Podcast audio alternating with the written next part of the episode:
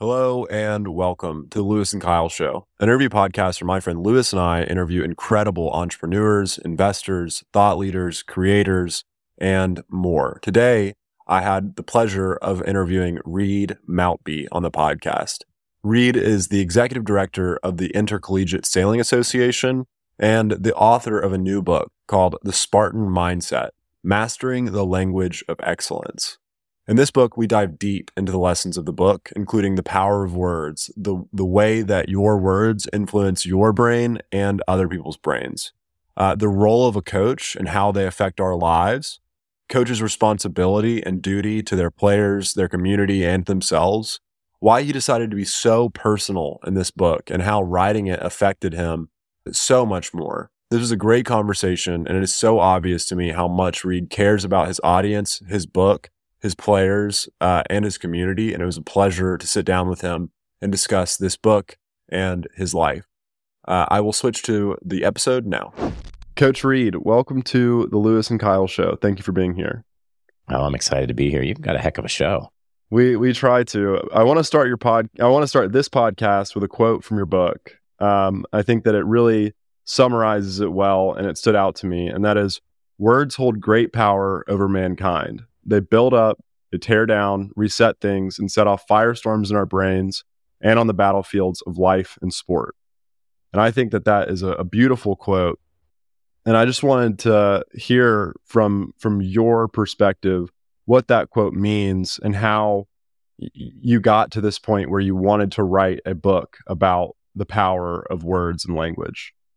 Certainly. Uh, so that quote, as I was writing the book, I was thinking about you know the, the power of words and how how much they do in our world. And I started thinking about Shakespeare and how he has shaped our even our common insults in our vernacular. A lot of you know turns of of language and a lot of quips and cranks come from people like Shakespeare. So it's you know we've we've had language influencing us for for you know decades and decades and centuries and even going all the way back as you know some of the Greek philosophers and the language that they used. And so I started to think about what do words actually do? You know, they all, you know, Shakespeare said the pen is mightier than the sword. And I started to think about the fact that what usually starts a war is a miscommunication and what usually ends a war is uh, coming to agreement. And what, you know, what, what, what spurs a great idea is somebody communicating, Hey, this, what if we did this? Or I have this great idea. And so I started to realize how powerful words are because really the words, it's what separates us from anything else on the planet. Animals communicate, but not as deeply and as richly as we do. We have a you know, rich tapestry of, of language that we use to communicate. And so, and, and it creates such a nuance that that's where the quote came from was that idea that I just wanted to show how powerful language is. It's not just words, every word matters. It's not just speaking. We are bringing into existence things when we, when we open our mouths and words come out. And then how I got to the book was I, I did a TEDx in 2015 on the power of a coach's words. And at the time I was really more it was less about single words or how the words were structured, but just the fact that the way we speak to people has an impact on them. And that research has shown that speaking to people in a certain way can actually cause damage to the brain if it's chronic verbal abuse.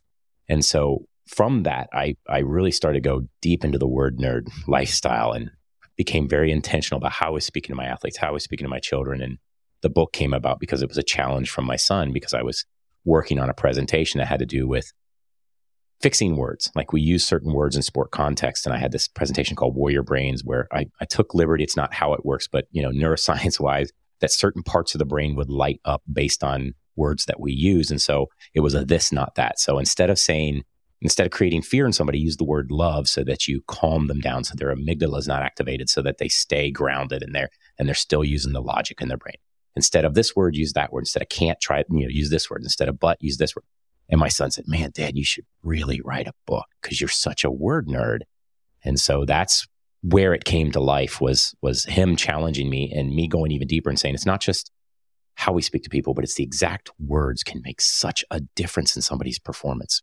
Whether it's on the sports field, in cryptocurrency, in you know on the trading floor, on on the stage, in a book, it doesn't matter where, but the the words we use have an impact on how people show up and perform. Absolutely. That example reminds me of Jerome Powell in the Federal Reserve. Um, because when he, you know, does a an FOMC meeting and speaks to basically the world and the markets, every single word that he says has a measurable impact on the the financial markets, which then affects everything else. But it's like if he uses one word in place of another, that will have a, a meaningful impact on uh, the outcome of the the markets. Um, but one thing that you said earlier about the power of words to build the world around us, one thing that I had thought a lot about um, is the way spaces affect our our world. So like the you know you you brought up Greek philosophers, um, they would not have had the same thoughts is if they did not have the space around them to uh, the beautiful space to inhibit and create that in their minds and in those conversations. But what created those spaces were words, were plans that they spoke to each other. And I think that that's a really um, interesting thing that I learned while reading your book is that it wasn't the space, it was the words that created the space.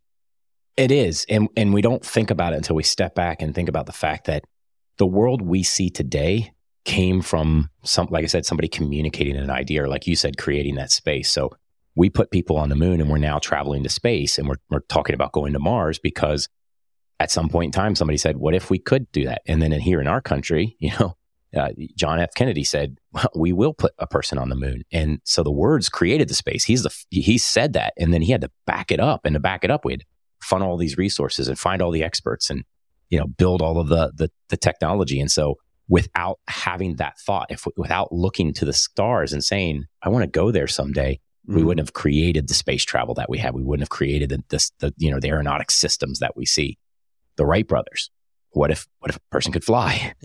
You know, it, it, so I, it, I think you saw it probably in the book where I said a lot of amazing things have come from a very quiet what if, and we create a lot of space around us. And, you know, even just going to like Isaac Asimov, things that our fiction, especially our science fiction writers wrote and they brought into being from their brains. They were completely fictional. These were things that they just dreamed up and then they put it on a page and people read those words. Those have spawned certain technologies and they've spawned certain lifestyles and and we're in a lot of things we have are because people had these amazing thoughts in their heads which were words and then they put them down on paper for us and it created the the world around us um, so i, I want to approach this uh, from two different ways one from like the coach's perspective and then one from uh, the child or the individual receiving the words perspective so uh, what lessons can we learn from the power of words in internal dialogue like how should um, we help people to better understand the words in their heads and how that affects their internal world. So, one is we have to understand as influential adults in the lives of children, or just in, in the people around us, the people we lead, if you are in a position of influence, the words you use actually become tend to also be part of the inner dialogue of the people with whom mm. you have that influence or over whom you have that That's influence. right. So mm-hmm. the words I use become their vocabulary, right? And so we have to be very careful. That's what the whole TEDx was about. So we have to be very careful about what words we're implanting. And it's it's a very narrow viewpoint and it's it's not 100% correct, but if you think of the brain like a computer, the words we use are the software. So if I'm writing code on the brains of the people I lead, I have to be careful I'm not inserting malware in their words that actually can you know limit their performance when people have an t- internal dialogue and we recognize it as a bystander, the other obligation that we have is to be able to help them with their dialogue and understand their dialogue. And so if you hear somebody that's got a negative dialogue, you could be that accountability partner who helps them switch that word, who changes it out. You can be the one who reminds them or and, and you don't want to invalidate how they feel, but to, to to to help them change that dialogue so it's more positive. and and that's you know that's the big thing I I do a lot with the athletes that I work with and even with my own family is is what is and they do it with me is tell me what your internal dialogue is you know usually you can see it through somebody's language or through their actions but if people are having these nat- negative internal dialogues then it's our obligation to help be that person that helps them shift it. Coaches have a outsized impact on the long-term success of their players especially at a young age. How and how do you implant into coaches how they are supposed to implant into their um, you know students and players I think the first thing is making that connection with the coaches. You can't really correct or help anybody unless there's that deep connection. So it's getting the coaches to understand that I'm going to help them become better coaches and create a better legacy. And then it's getting them to be a little bit more intentional. We we focus so heavily in sports on the hardware, on the outcomes, on the body and on the movement, on the physical performance that we forget about and I don't like the term soft skills, you know, because they're not really soft skills; they're they're, they're life skills. But we forget about the other skills that are involved, and so we we will script perfectly a, a, a, training session, for instance, on particular skills. And we'll go through, walk through steps of how to teach it.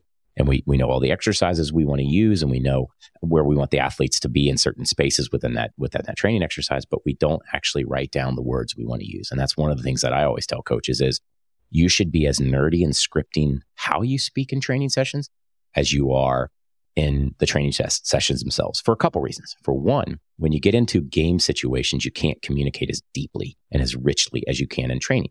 Training's where a lot of the work is being done. It's a coach's job during the week. On the weekend, it's now the player's time. And so there's not nothing you can do for them from the sideline that's going to change their performance much, except for those little what I call Twitter communications, the Twitter talk, it's just like really quick, short, 140 character comments that are going out and they're going out to all the athletes. So if in training you've been creating ignition words and cueing words and trigger words that remind athletes of things that mm. you worked on in training, then that's all you need to say during games is those trigger words and cue words. And it'll remind them of the skills they worked on and it'll trigger those brain processes. So you've made your life easier. The other side of that is working with coaches is I remind them that kids take things very literally and they remember, like you said, they remember a lot more than we expect. And we cannot guarantee that they'll remember the words we hope they remember. It's up to them. We cannot guarantee that they'll remember the one positive word we said mixed in amongst five negatives. There's a good chance they're going to remember the negative. And or we could say 20 positive things and one negative. That may be the thing they latch onto. So it's our job to make sure that we create a language environment in training sessions that leaves them with that good code. And there are ways to demand excellence from people without demeaning them. There are ways to correct somebody without humiliating them. And there are ways to give negative feedback without using negative language. And that's our job as coaches, because if we do that, and here, and the reason why is as we write that code, it piles up and it creates lifelong habits and mental tendencies. You said you have these very fond memories and you didn't realize how much influence mentally on you sport had until you started reading the book and, and thinking back to, to times you played every former athlete goes through that, even the kids who only play for a season who aren't quote unquote athletes. They leave our care and we have imprinted words on their brains. Those words become their entire eh, eh, eh, their internal dialogue, and that internal dialogue will drive how they see, think, and interact and feel about the world around them. And that's what scares me. Is if when, when we imprint malware on people, we're creating mm-hmm. these people who see and interact with the world in a no negative way and have this terrible inner dialogue. That's really interesting because as I was reading the book, you know, it's kind of a, a collection of the ways in which words have impacted you over time. Uh, there's one section where you're talking about, uh, you know, as a ninth grader, you got cut from your your basketball team, and your coach had all of these good things to say about you, and you're you're you know, you're a good player, you're this and that and the other thing, but you have an attitude, and that but is what took you eh, eh, that's what you remember and that's why that has such a big impact on your life and so it's kind of exactly what you're talking about and maybe that was a positive or a negative for you but still it's it's the the lasting impact and and how this book even and, and every book is just a collection of of the way words have impacted you and that's really an interesting I, I haven't thought about like that yet. Yeah and that story i took creative liberty because to be honest with you, I don't remember exactly what was said before the word but. I remember there were some nice things being said. I remember that what you know what I brought to the court as an athlete. But to be honest, it was the stinkiest part of the conversation. Everything that was said before it was forgotten for the negative. And I did have a bad attitude because I at the time I was actually what I thought was pretty darn good at basketball. I was trying out with kids who I'd been playing with and against for years in the local community system. Some of them were on my team and I knew where I stacked up against them as a teammate. Some of them, you know, sat the bench behind me. And, and so I knew, and so I think I went in with, and I didn't mean to, but I did. There were, it, it all started because I, I didn't like taking my shirt off. And that was one of the things is we played shirts and skins and it really bothered me. And I think that's what triggered me during the tryouts. And so I did have a bad attitude. And the shame of it is, is it affected how I tried out. But more importantly, that negative feedback that was delivered, like you said, left an imprint on me for life. Like I always think about that day and how it, I quit every other sport.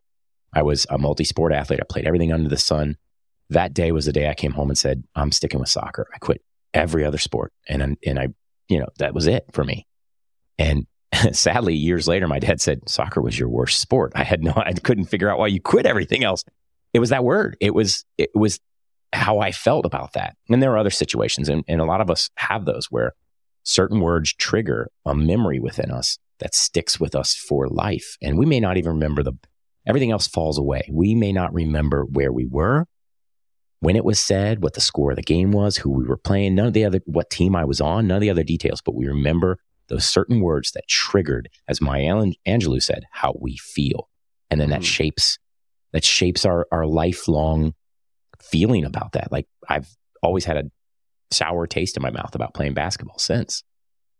Yeah. And I think if you could just implant the knowledge that the words, those words are so powerful into coaches that it would be eh, markedly important because then they would know how important the words that they have and that they're implanting are. Um, I, one thing I wanted to talk to you about is is how deeply personal you got throughout the book.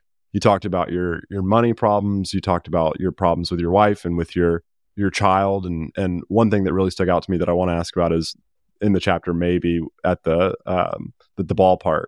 But I wanted to ask um, through writing such a personal book, what did you learn about yourself and like the reflection on you know your life? I guess I learned I learned where my trauma was. So I, in writing it, because I, I needed stories that matched up to the words. And like you said, those words, all the words that I, that I used in the book meant something to me, like the butt word and others. So obviously these had a profound impact and effect on me for life. So behind it, I had to understand, is there trauma or is there, you know, uh, joy behind those words? And so I learned where my trauma was and writing the book helped me work through some of that trauma. Like I don't, I don't feel as I, I, don't have as much trauma about certain situations that arose with those words. It also taught me that that's where we grow. That that's that's what my power is in the fact that there were times in my life that were traumatic or heavy failures, and and I got past them. I moved forward, and being able to write about them allowed me to move on. And the other thing about those those stories was I, I learned I learned how powerful the people around me have been since some of those stories happened in building me back up and the profound impact I have on those same people around me, the interactions with my children. I look at them and I think, okay, so the things I say to them are echoes of my mentors and my parents and my grandparents and everybody else coming out into my children. And it's exciting to see some of the the growth that my children have done because the, the, the best part is they'll be the next generation of my family. They'll be even better than they'll be the, the, the generation that's 1% more or you know improvement over mine because of being so aware of these stories and these words that we use. And you reflect a lot throughout the book on uh, moments where your your child or your son will will say something to you that's a reflection of you and you're kind of looking in the mirror and you're like oh my god like i did not mean for that to be imprinted on him. And i think that uh, you know it's a very powerful um, it's it's very powerful. Just the relationship that you kind of see between your words and your son's actions throughout the book. And there's one moment which I just mentioned earlier about in, in the chapter maybe where you're at the ballpark and you you know you're out of money basically and you need he wants ice cream and what was important to me in it was that I remembered while reading it moments where I had done that to my dad, you know, eh, like ask for something and, and continue to ask for things. And eh, eh, I don't know how to describe it properly, but like it put me in his shoes reading it from your perspective.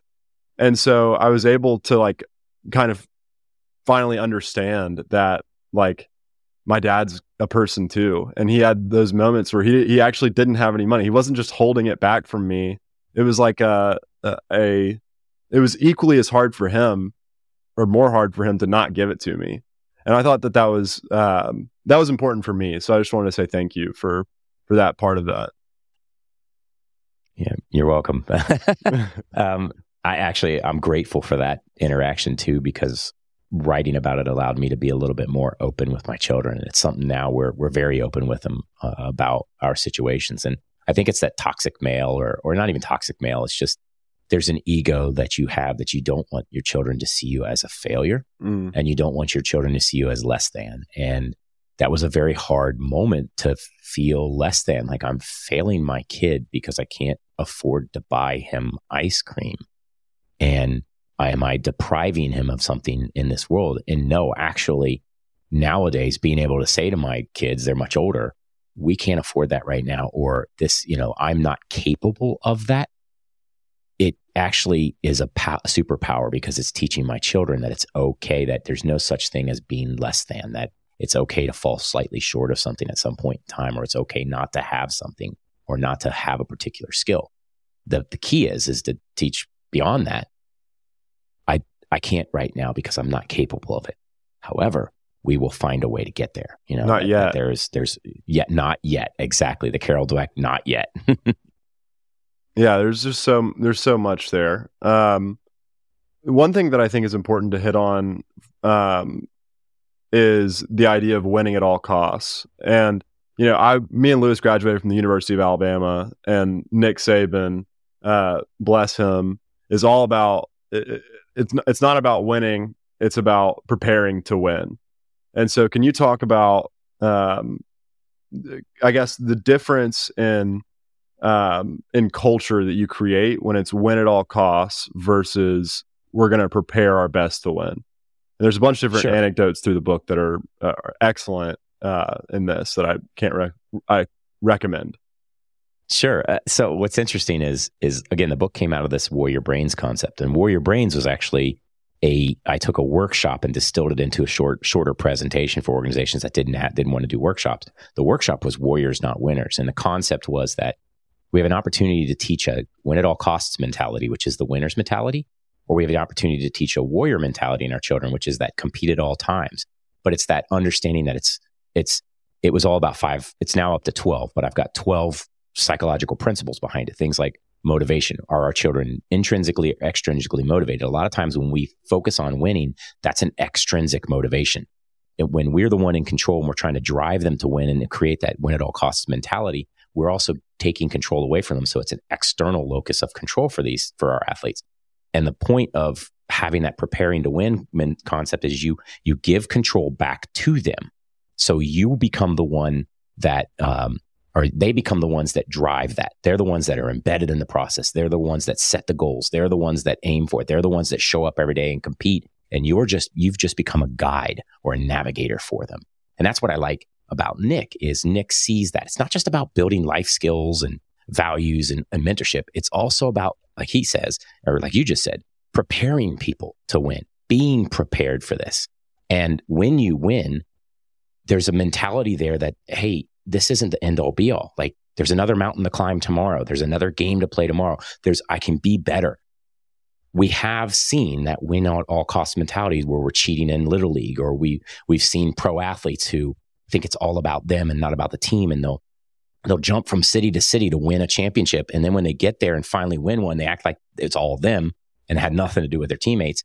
Or those ones that are so driven by winning that they erode the culture around them to the point that every team they go to, the team starts to fall apart, even though they're one of the greatest athletes because they have that win at all costs mentality. The warrior mentality, that compete at all times mentality, understands the striving together. It understands the having to work hard every day. It understands that there's no such thing as a diva, that we're all in the trenches together. We all work hard. It's the we mentality. Mm. When, when we win, we win. When we lose, we lose. It's not you lost and it's not I win.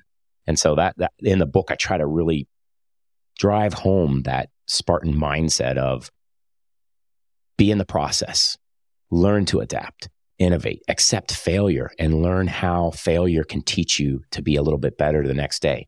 You don't have to make big leaps. It is about incremental increases day after day, the marginal gains mentality that there are those around you that even your competitors, this is my biggest one, even your competitors are your allies in success. And that's a hard one for a lot of extremely competitive, especially, you know, like winner focused people to understand. The root word of competition is competere, which means to strive together. So at mm. the very root of that word, it was always about working together. And it's hard to see. I'm a huge, I'm a huge SEC fan. I worked at Florida for a few years. It's hard to see that another team in the SEC that, so when Alabama plays Auburn, is it the Iron Bowl? Is that the one? Is it the game? Yeah. Yeah. Uh-huh. Um, yeah. Hmm. so when they play each other, it's hard to see Auburn as you know, not an enemy as a those as low down, dirty. Uh. it is, but they're an ally because you you play. Some teams will play all. They'll work all year just for that game. So then, well, didn't they make you better? You mm-hmm. you your goal was to beat them, so they made you better. And when you were on the field, didn't they throw everything they had at you, and you threw everything you had at them? Iron sharpens iron. So they were allies. So when Alabama wins national championships and they have to get through the SEC to do it, the SEC competitors that they went up against, they were allies in them winning that national championship because they were what made them better every time they stepped on the field. I love that. Yeah, I, I think I want to dive a little bit deeper into the I versus we um, d- dichotomy. There's a, a part in the book where you talk about the UConn head coach where they've won 111 games in a row and they lose, and it's he's getting interviewed in front of the locker room and he says, uh, "We just weren't ready." And I love that. I think that that's so powerful. Or maybe it's I think it's maybe we just weren't ready or something like that. Can you talk a little bit about um, that kind of leadership and how important it is? I'll tell another quick story or give another quick example to help illustrate it. Uh, there was a English Premier League academy team for one of the larger English Premier League teams, their academy level. So some of the older players who weren't quite ready for the the high, highest level yet, and they were playing against another team that it was a it should have been a clear win. They should have wiped the field with them. You know, should have been an easy outing, a, a, pad, a pad your stats type of game, and they ended up losing the game. And the person telling the story said that the senior coach was there that night and watched the game and watched this embarrassment, which should have been a humiliation of their program. And the coaches were livid. They were just beside themselves. And they called the players in, and the players come over and they're trudging heads down, and they know it. They're going to get their hair blown back on this one. They're they're going to be, you know, they're going to Bill Cowher scream at him, you know, where the, the spit's coming out. He's so frustrated and everything. I used to love when Bill Cowher gets so excited, and they're going to see that now, right? And instead, uh, the senior coach says, "I got this. Let me let me let me let me have this debrief." And he says exactly that, same as what was said by the UConn coach. We didn't prepare you well enough. We lost tonight. It's on us for not preparing you for this game. It's not on us. It's on us for not for not stressing to you how important every game is, no matter who you play, that everybody comes to beat you. And we didn't we didn't drive that home. We will go back to the drawing board. We will fix this. We will move on. And as, a, as an organization, we will get past this. But we didn't prepare you. And the player's emotional state changed. The person relaying the story said that these players went from just down to their chins lifted up, their chest lifted up, because now what you have is you have a leader who not only believes in you, but who stands alongside mm-hmm. you. You have a leader who's willing to shoulder the burden with you and a leader who's willing to say, I need to grow too. And I will admit my faults and together we'll get there. And especially at the youngest ages, when you stand alongside a child and say, we're not there yet, I will stand alongside you. I'll give you the tools and resources that you need to get there. I will be here the whole time. I've got you because I believe in you. It lights a fire in them. And that's what it did for that team. And that's what it did for UConn is he didn't blame him and he could have. It was a team of freshmen and he could have said, you blew our streak. What were you thinking out there? You weren't thinking what, what's, what's going on? You, I can't believe you did this. Instead, he stood alongside them. So he turned what would have been an I language like, I am disappointed that you lost that game for me into we just were not ready for this. And it's such a beautiful statement because it's that's servant leadership at its best. Absolutely. And you know, the results of 100 getting to 111 games in a row of a winning streak aren't possible if you don't have that mentality eh, or or that kind of coach in the first place that that it's all about we if he was saying i'm the best coach in the world he probably wouldn't have gotten to you know 20 wins in a row but one thing I wanted to to ask you about is um, how you advise or help coaches control anger, because I don't think that you know any grown man wants to scream and call a little kid a donkey. Like I don't think that they want to berate uh, a nine year old, but they just anger fills up inside of them and they let it go. And so, like, you know, they're not bad people. They just have this bad part of them. How do you assist and, and advise those coaches to limit their anger? I think the first thing is it's not about us, it's about them. And so it's getting to understand that we had our chance, we lived our journey, we we had our glory, that this isn't about us. So again, it's back to that we I language. Like mm-hmm. we're not coaching to win trophies. We're not coaching to create glory. And I just saw a meme that somebody shared earlier that was like, you know, it was ever it was the the scene from Anchorman where he's like, I'm kind of a big deal. And it was like every travel coach ever, I'm kind of a big deal. Yeah, we all think we're kind of a big deal, but we're not. This isn't about us, it's about them. We had our we had our chance at glory. And if we got our 15 minutes of fame, great. If we didn't, it's now time for the next generation. So it's first getting to understand that it's about them and their development. The second thing is, is detaching from that, again, locus of control, detaching from that and realizing that we can't control everything from the sideline. If our team isn't playing well, then we should have done better in training. That that's on us in training. There's nothing we can do or say in that moment that's going to change that. And the anger serves us no purpose it's also getting them to understand. I used to do this. This was one of the ways that I would actually help coaches who said, Oh, Reed, I, I really lose my temper and I can't help it and everything. How would you feel if that was your son being screamed at? Mm. How would you feel if that was, how did you feel when you were a child and that happened to you? Because a lot of times coaches say, well, that's why how, how I was coached. And one particular was pretty nasty to the kids on a fairly regular basis. And one time I called him on the carpet and he said, well, that's how I was coached. And I turned out just fine. And I had to be a little harsh with him and say, did you? You don't you're seem fine. nine year olds. Yeah. yeah. I mean, you know, and, and my wife likes to point out, hey, I remember a certain coach who would who would lose his it was usually with the way the game was going or referee or something, but who would flip his visor and and stomp on the sidelines and say, Yeah, you're right. I had a temper too. I, I did. And I had to have those coming moments where I was like, Oh my gosh, these are kids and they're mirroring everything I do. Mm. The hmm. other thing that I always tell coaches is there's two things about losing our temper with children, with any athlete, actually. One is when we show certain emotions, every emotion, they feed off of it. They're mirrors. So if I'm anxious, they're anxious. If I'm angry, they're angry. If I complain at the referee, they complain at the referee. If I'm happy, they're happy. And so as a coach, how do you, it's contagious. How do you want your, your athletes to behave? Because they'll catch it. Whether we want it or not, they'll catch it from us and they'll behave that way. And usually you can see it. A lot of times when my sons are playing now, they'll play a team and I can, the players are chippy and this, and then I, I watch the coach for a little bit and I'll say, I bet you that's coming from the coach. And sure enough, there it is. So that's one is if you're losing your temper, guess who else is? Mm. Like you've just derailed your own team's morale based on how you behaved. And I saw it myself when I would get that way and flip my visor. Players go, oh, coach is mad. And then all of a sudden they're all complaining to the referee. And I'm like, what good is this? Now we have 20 of us yelling at the ref. What good is that? and it's not his or her fault we're losing the game. It's our fault. The other thing is, and they and they sometimes a lot of people gloss over in the eyes when I talk about the brain science, but brain science proves that when you yell at people, the brain activates the amygdala, the fear center of the brain is what takes over. It's in control. If you subscribe to Dan Siegel's work, he talks about the, you know, the brain in the palm of the hand and the amygdala is the base down here.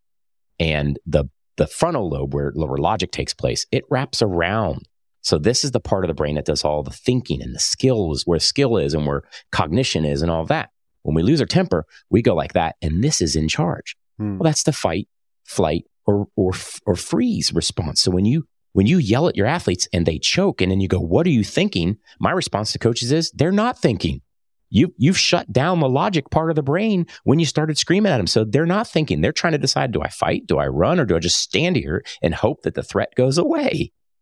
And I see it all the time. I was watching a volleyball game recently, and the coach yells, What are you thinking? And the kids kept making mental error after mental error after mental error. And it was like six, seven straight points of unforced errors. And the coach yelled, What are you thinking? And the thought that went through my head was, Well, every time they make an error, they look over at you. So I'm pretty certain they're not thinking. They're just afraid to make mistakes. And so I, you have to have those hard conversations with people sometimes. If you want to be a great coach, keep them in the logic space of their brain. You can demand excellence. You can still demand it from them, but the moment you start demeaning, the moment you start screaming, you've shut off the logic part of the brain and they're just going to spiral on you. I'm curious, how do you dish out punishment within this framework? Like, we deserve to, you know, run laps when I was a kid. Like there was times when punishment was necessary and and good for us. So how what is your kind of framework around um around punishment? Uh, I always set the tone. I we were always very clear, and that's another key for us as communicators, as leaders. If we have very clear expectations and standards, and we start to hold each other to them, a lot of times the athletes will then.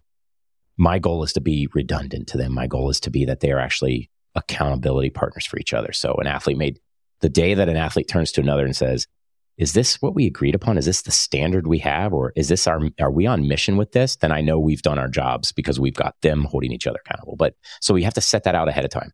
These are the standards that we all agreed upon. This is how we will perform. I will call you on the carpet when they're not mm-hmm. there. And then the other piece is, do you do you want to be held on the carpet from a perspective of like there are consequences because sometimes actions have consequences and then we talk with the athletes about well what are those consequences what do they look like and my big thing is I want the consequences to be game specific. So for me, if I'm working with um, athletes in a very, uh, let's say I'm working with, um, well, with volleyball players, for instance, and they're doing push ups and sprints, I have to ask, is that a transferable skill? Like, mm. Uh, my son's a volleyball player, and, and sometimes for their uh, consequences or their punishments, they'll do wall jumps. Well, that's a transferable skill because they have to jump in volleyball. So that was the other thing I do with my athletes is what's a transferable skill? Do you want to do sprints? Well, in soccer, yeah, we would, but we would make them game specific. We would try to do things that built up certain movement patterns or certain skill sets within those athletes that lend to the sport. And my biggest fear with punishment, and we all do it, and I did. My biggest fear with punishment is I never wanted athletes to see something like fitness or or or strength training or a skills training as a punishment mm-hmm. because then they would hate it. So if we agreed upon ahead of time with the athletes, like, hey, coach, if I you know, I had an athlete who had a mouth on him. And I sat down with him one day and said, you, you, he was like 16. I said, listen, you, you got to stop dropping F bombs, man. I, I get it. I understand. And I know it's, you know, it's a sign of intelligence and all, and all that. I get it. I get it. But for decorum on the field, respect to the referees and the fans, respect to the other players, and it's not up to our standards as a team. We can't, you, you we, we just can't. And I, we, we can't have this. I said, so are you struggling with it? Yes. Can you hold me accountable, coach? Great. I will hold you accountable because I'm assuming it just comes out automatically. It does, coach. Then fine. As long as you and I agree, I'm going to be your accountability partner. I'm going to hold you t- to it when you do it. What do you want me to do? And he says, Oh, coach, man, I'm really trying to build up my strength, my upper body strength, and like that. Can, can I do push ups for my punishment? That's what he wanted. And I said, Fine, we'll do push ups. Well, in practice, he was getting really strong because he was doing a lot of push ups. we get in a game one day and he's on the far side of the field and he lets out a big f bomb. And he turned after he says it. I just say his name. I go, hey, and I was just going to remind him, hey, we don't use that. I wasn't going to punish him in the moment. And as soon as I say his name, he turns to me and goes, I know, sorry. And he drops and starts doing push ups. And the referee goes, What, what is he happening? doing? I said, Hey. That's so, so that's that's the one time I didn't mean to make him do him in the moment, but that was it's what he wanted as his consequence. That's great. Yeah, I think setting expectations is uh, is super key to dishing out punishment. And the reason I think that I call it punishment is because I did cross country uh, for one year in high school, and we always used to brag that our sport was your punishment, and so that kind of stuck in my in my head. Um, but no, I think, and I don't think punishment's a bad word. It's just, yeah, I would say consequences because a lot of kids have attached a negative thing to that punishment. And it's like, no, actions have consequences accountability and, and having a um, an outcome for whatever you put into it. I mean, if you're going to cuss, then this is going to happen, and and knowing that in, in the first place, I think alleviates a lot of that negative attribution to punishment because it's not really a punishment; it's it's the outcome of what you put into it. I was just going to say, and it doesn't matter. That's the other misconception is, oh, you know, we can only do that with certain. It doesn't matter the age. You can sit down with five and six year olds and set expectations. When I was working with soccer shots, we were we were using positive discipline to set expectations with 3 and 4 year olds. Like they they understood that. They mm-hmm. got consequences, they got expectations, behavioral and social expectations. So never think it's you can't do that with a team. If you're not if you're not cultivating intentionally cultivating a culture with your team, the culture will organically grow without your influence and that's where you lose people and you promote what you permit. So if you allow behaviors to go on because you're afraid, oh, they're too young or what, or they're not sophisticated enough or whatever your reasoning is, that will spiral out of control. And so I, I just wanted to add that, that even if they're five, six, seven, eight, you can still sit down with those kids. What are your goals for your season? What are your values? You just have to be, you have to use language they understand. We used to break values down into actions. Like say to a five year old, what's gratitude? And they're going to be like, uh, I don't know. But you say, every time, every, every, every time the game's over, you run over to your parent and thank them for coming to the game. Is that gratitude? Yeah, that's gratitude. Okay, so now now they get what it looks like, and mm. so it doesn't matter the age. You can teach those expectations, you can teach those consequences, and you can teach the behavioral patterns to them. Just have to use their language. I love it. Um, I want to ask about the word help and and how asking for help is actually a uh, a sign of wisdom and strength. Can you speak to that? Yeah, and I think I mentioned in the book that when we ask for help, we're leveraging the the wisdom and strength of those around us, right? So a lot of times, and again, it goes back to what we talked about earlier. I understood my traumas and my vulnerabilities. When we ask people for help, a lot of people think we're being weak. But what we're doing is we're showing where our limitations are. I know where my strengths are. I know where my limitations are. I've hit a limitation. And so help is a sign of somebody that's sophisticated enough to say, I'm not there yet.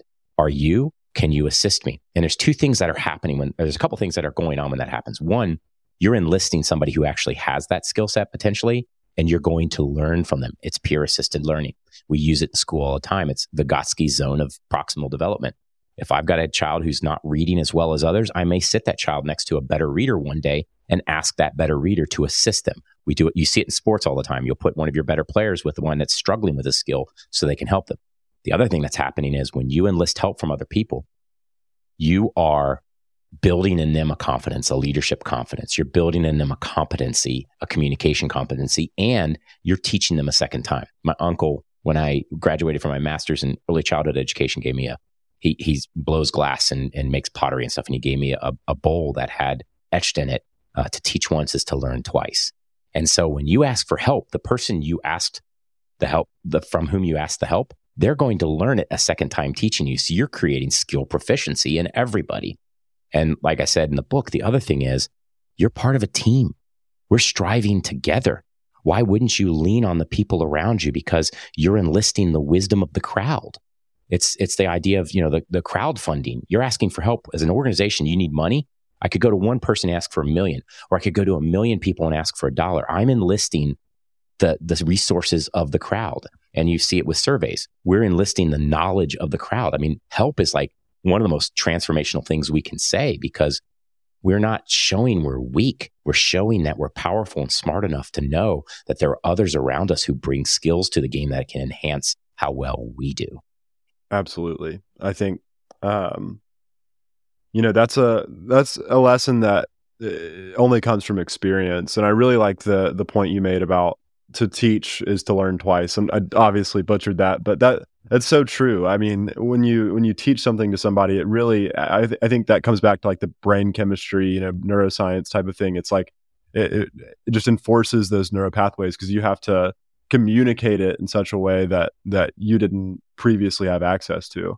Um, and I think that that's amazing. Um, so one thing I wanted to ask you is about a framework for how to use the lessons in your book for internal dialogue. Because i think that if we start with the individual and maybe this is like a you know for people that are adults but um, if we can give people a framework for how to think themselves then they in turn will um, do it for other people. And and that's like the best place to start. So, is there a way that you kind of think about the internal dialogue and, and how to um, use you know the frameworks that are in your book to do it best?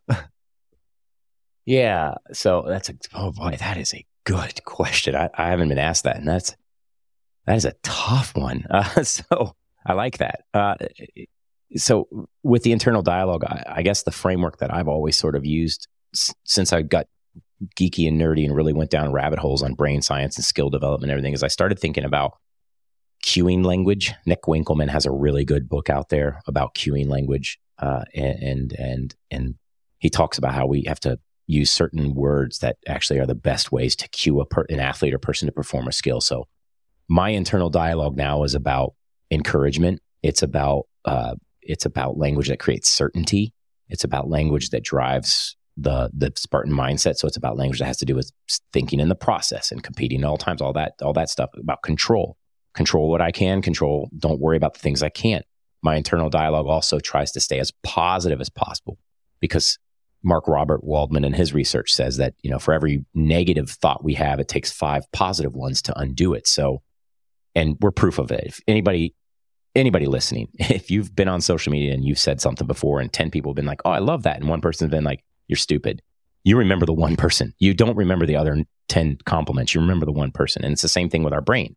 And so the framework has to be start thinking about language that cues you you know if it's your performing skills or you're working in a competitive environment what language what language gives you the proper cueing to help you perform better language that ignites you so ignition language language that ignites brain processes so we always had ignition words and trigger words with our kids when we trained them and so those words should be coming out and then that positive language and one of the ways that you can start to understand your framework is a journal and it doesn't have to be a today i was at the coffee shop and i ordered you don't have to tell your whole day but at you know throughout times in the day because we have a phone in our hands. Plug it into Evernote or whatever your notes app or whatever you use. Just plug in some things. What are you thinking of? What what what phrases do you say to yourself? What what comments do you make to yourself in those important, meaningful moments, the crucibles, as as you know, like coaches like to call it? In that crucible, when you are under stress and in a competitive moment, what language are you using? What words do you use? Write them down. At the end of the day, review them and debrief them, and then you can create your own word cloud out of that plug them into a word cloud system and see which words tend to pop out the most. And then that'll tell you what your internal dialogue is based on those words that pop out. Then intentionally start to find a word that you can switch out for that. If the word you use all the time is can't, switch it for yet, or do what we do in our family, which is can't for us as an acronym. Challenge accepted, no take back, which means I'm going to do it now or will or will, you know. So start to look at your language through the journal. And it takes a lot of work and it's it's requiring an egoless self awareness, being willing to admit to yourself, wow, I'm really nasty to myself, or wow, I'm really not using. And then the other piece is, I, I, saw a quote one time. I saw two quotes that I really love, but the one I saw recently was like, if this, if your circle around you isn't isn't enhancing you, isn't isn't uh, isn't holding you accountable to be better, then you don't have a circle. You have a cage. Mm. And so, surround yourself with those people who are willing to hold you accountable. My wife is my greatest fan and she's also my greatest accountability partner. Like she is the one that will turn to me and say, you shouldn't say that to yourself. Why would you say that to yourself? Use a different word. Do you hear what you're saying? This is, and, and she's very loving about it, but she's kind and firm with me to remind me, why would you say that? Because my internal dialogue is one of the most, it's one of the nastiest people I've ever met. I'll never meet anybody as nasty as the voice in my head. I just know that. And it's, it, and I work on it every day. So that's the framework is, you know, figure out those words that matter most for helping you perform better and start inserting those in. Be aware of the language you are using and what words you use most common and make sure that they're good. Those they fit that. They're cued words, they're trigger words, they're ignition words, they're positive words, and they're words that get us moving forward and don't shut down brain processes. And they they remind us of the task at hand or they remind us of what we're capable of. And then have accountability partners who can hold you accountable to that. And don't be afraid to tell people what your inner dialogue is. Find somebody you trust that you can tell. We have three, I believe we have three voices, and I read this somewhere, I, I, I heard it somewhere, so it's not me, but there's one voice that is a, it is a, um, it's our, it's our public voice that everybody hears. And like I'm talking to you right now, there are things going through my head that I'm not going to say. You're going to hear my public voice. There's a voice that we have that's a confidential, private voice that we only say to certain people. So I won't say it when I'm on a show with you, but my son's in the next room, I believe, and he's listening. After I'm off, I'll get over and I'll start saying something to him that I wouldn't say here on the show because I, I have a I have a private voice that I share. And then there's that inner voice that nobody ever hears. Mm. We have to step out of that comfort zone and be willing to tell people what that inner voice is. One person, just one person, or your journal. Make it your journal, but tell someone or something what that inner private voice that you'll never share is, because it's the only way to start reframing it and rewiring how you speak to yourself. Yeah. And that reminds me of something that you were talking about earlier and that I kind of asked you about, um, and how your traumas were were frozen on the page. And that's what I'm trying to get at is like you know you have this word alphabet soup in your brain that just uh, kind of throws around these words that trigger these memories. And if you can write it down you freeze them on paper and they kind of are uh, you allow them to get out of you. And i found that to be incredibly useful. I should probably do it more obviously but um, at least for my personal internal dialogue. And i think that that that framework that you laid out there is is um, will be really valuable for someone listening so thanks for for sharing that I love what you just said. You just gave me a great. You, so you need to trademark this, and I, and if I use it, I'll, I'll I'll tell people I got it from you. You just you just created like a word exile, right? So if you write them down, you freeze them on that page. Those words have been exiled from your brain, and so they should never come back to live in your brain again. Because if it's a bad word, because you exiled it. I I love that and then burn that piece of paper. I'm glad you like it. That's uh that thought came to me through Tim Ferriss, but I'm sure he got it from somebody else. So uh you know, I that, love that's, Tim. That's the I way love it all works. Tim Ferriss. yeah, he's he uh, he's kind of the impetus for uh, this podcast and and becoming the person I was to be interested in starting a podcast like this. So all uh, all good things to Tim for sure. Um, I have every one of his books on my bookshelf over there. I'm trying to think. Um, okay, I, have got one last question for you. Um, the the Karen or Carolyn lift. I did Google that, and it was terrifying. Um, can you talk about uh, kind of how uh, badass this guy was, and then the person who beat him, and how that person embodied, uh, you know, a lesson from your book? So, Karelin was a, or Carolyn or Karel, he was a Russian wrestler I believe this was in the Federated before Russia, you know, before it was other states. I think they were still consolidated as the USSR, and he had never lost. He was a beast, and maybe he had lost once or twice. I don't. He was an absolute beast on the wrestling world, and it was Greco-Roman, so it's throws. It's less of the on the ground grappling and more of the picking people up and and throwing them. Is that Greco? Yeah, that's Greco.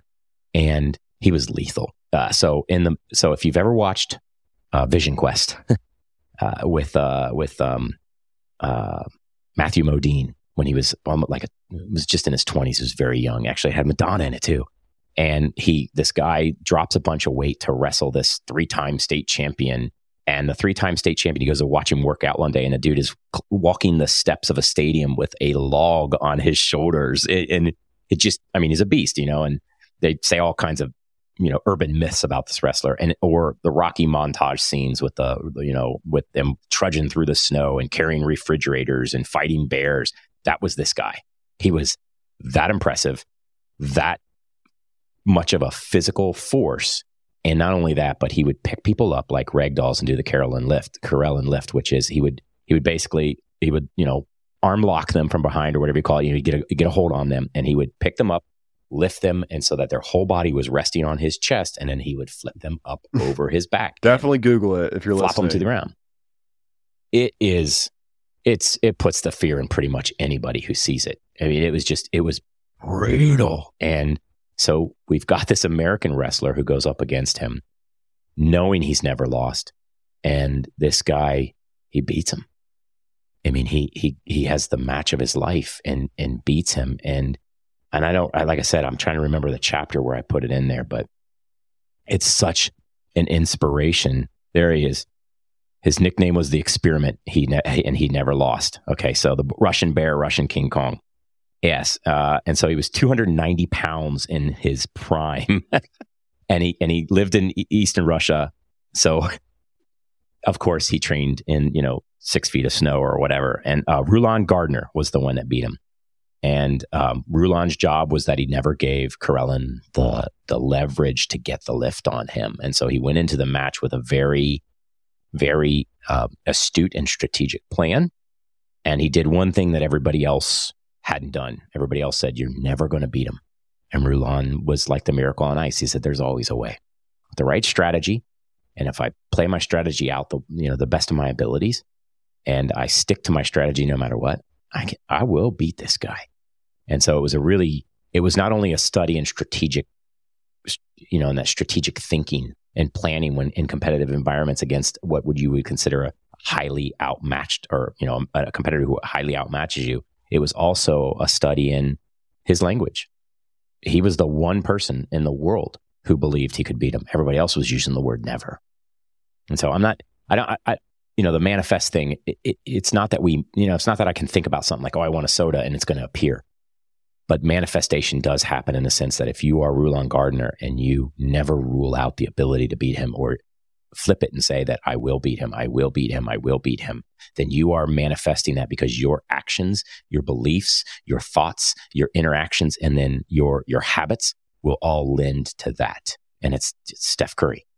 He'll never make it in the NBA. And Steph said, watch me. And but if you watch Steph, the thing about him is he backed it up with action he had a mindset and that mindset then lent to his his actual physical performance where he worked harder than anybody else to be a great shooter and to make it in the NBA. And so it's same with Rulon. Choose your words carefully, both internally and externally, and choose the way that you perceive the words from others carefully. Um, Coach, this has been a, a, an excellent interview. I really appreciate your time. Is there anywhere on the internet that we should send the audience who at this point definitely wants to read the book, they definitely want to learn more about you? If you go to coachreed.com, and I know it's my name, but it's easy to remember, or it's my nickname, but it's easy to remember, CoachReed.com. you can find everything you, you need there. It's got all my social media links. It has a link to the book. The book comes out April 18th. It's in pre order now. So if you pre order it, uh, let me know. Uh, I've got a link on my pre order page that to let me know that you've pre ordered it. Uh, and that's, that's where you can find me. And I love talking about words. So if you do read the book, reach out to me. I, I, have had people reach out and tell me they disagreed with certain words or the usage of them. They've told me different ways they've used them, and I'm learning from them when they say that. And so, and it's going to go in my next book. So I love it, and all the the links will be in the description. And I appreciate your time today. Thank you.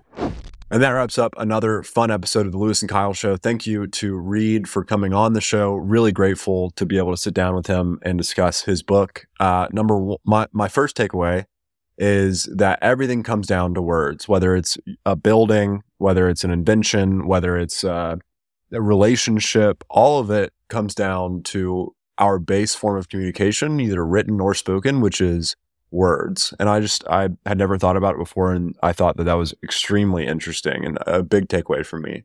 Number two is that words affect the world externally, but they also affect the world that you have going on internally.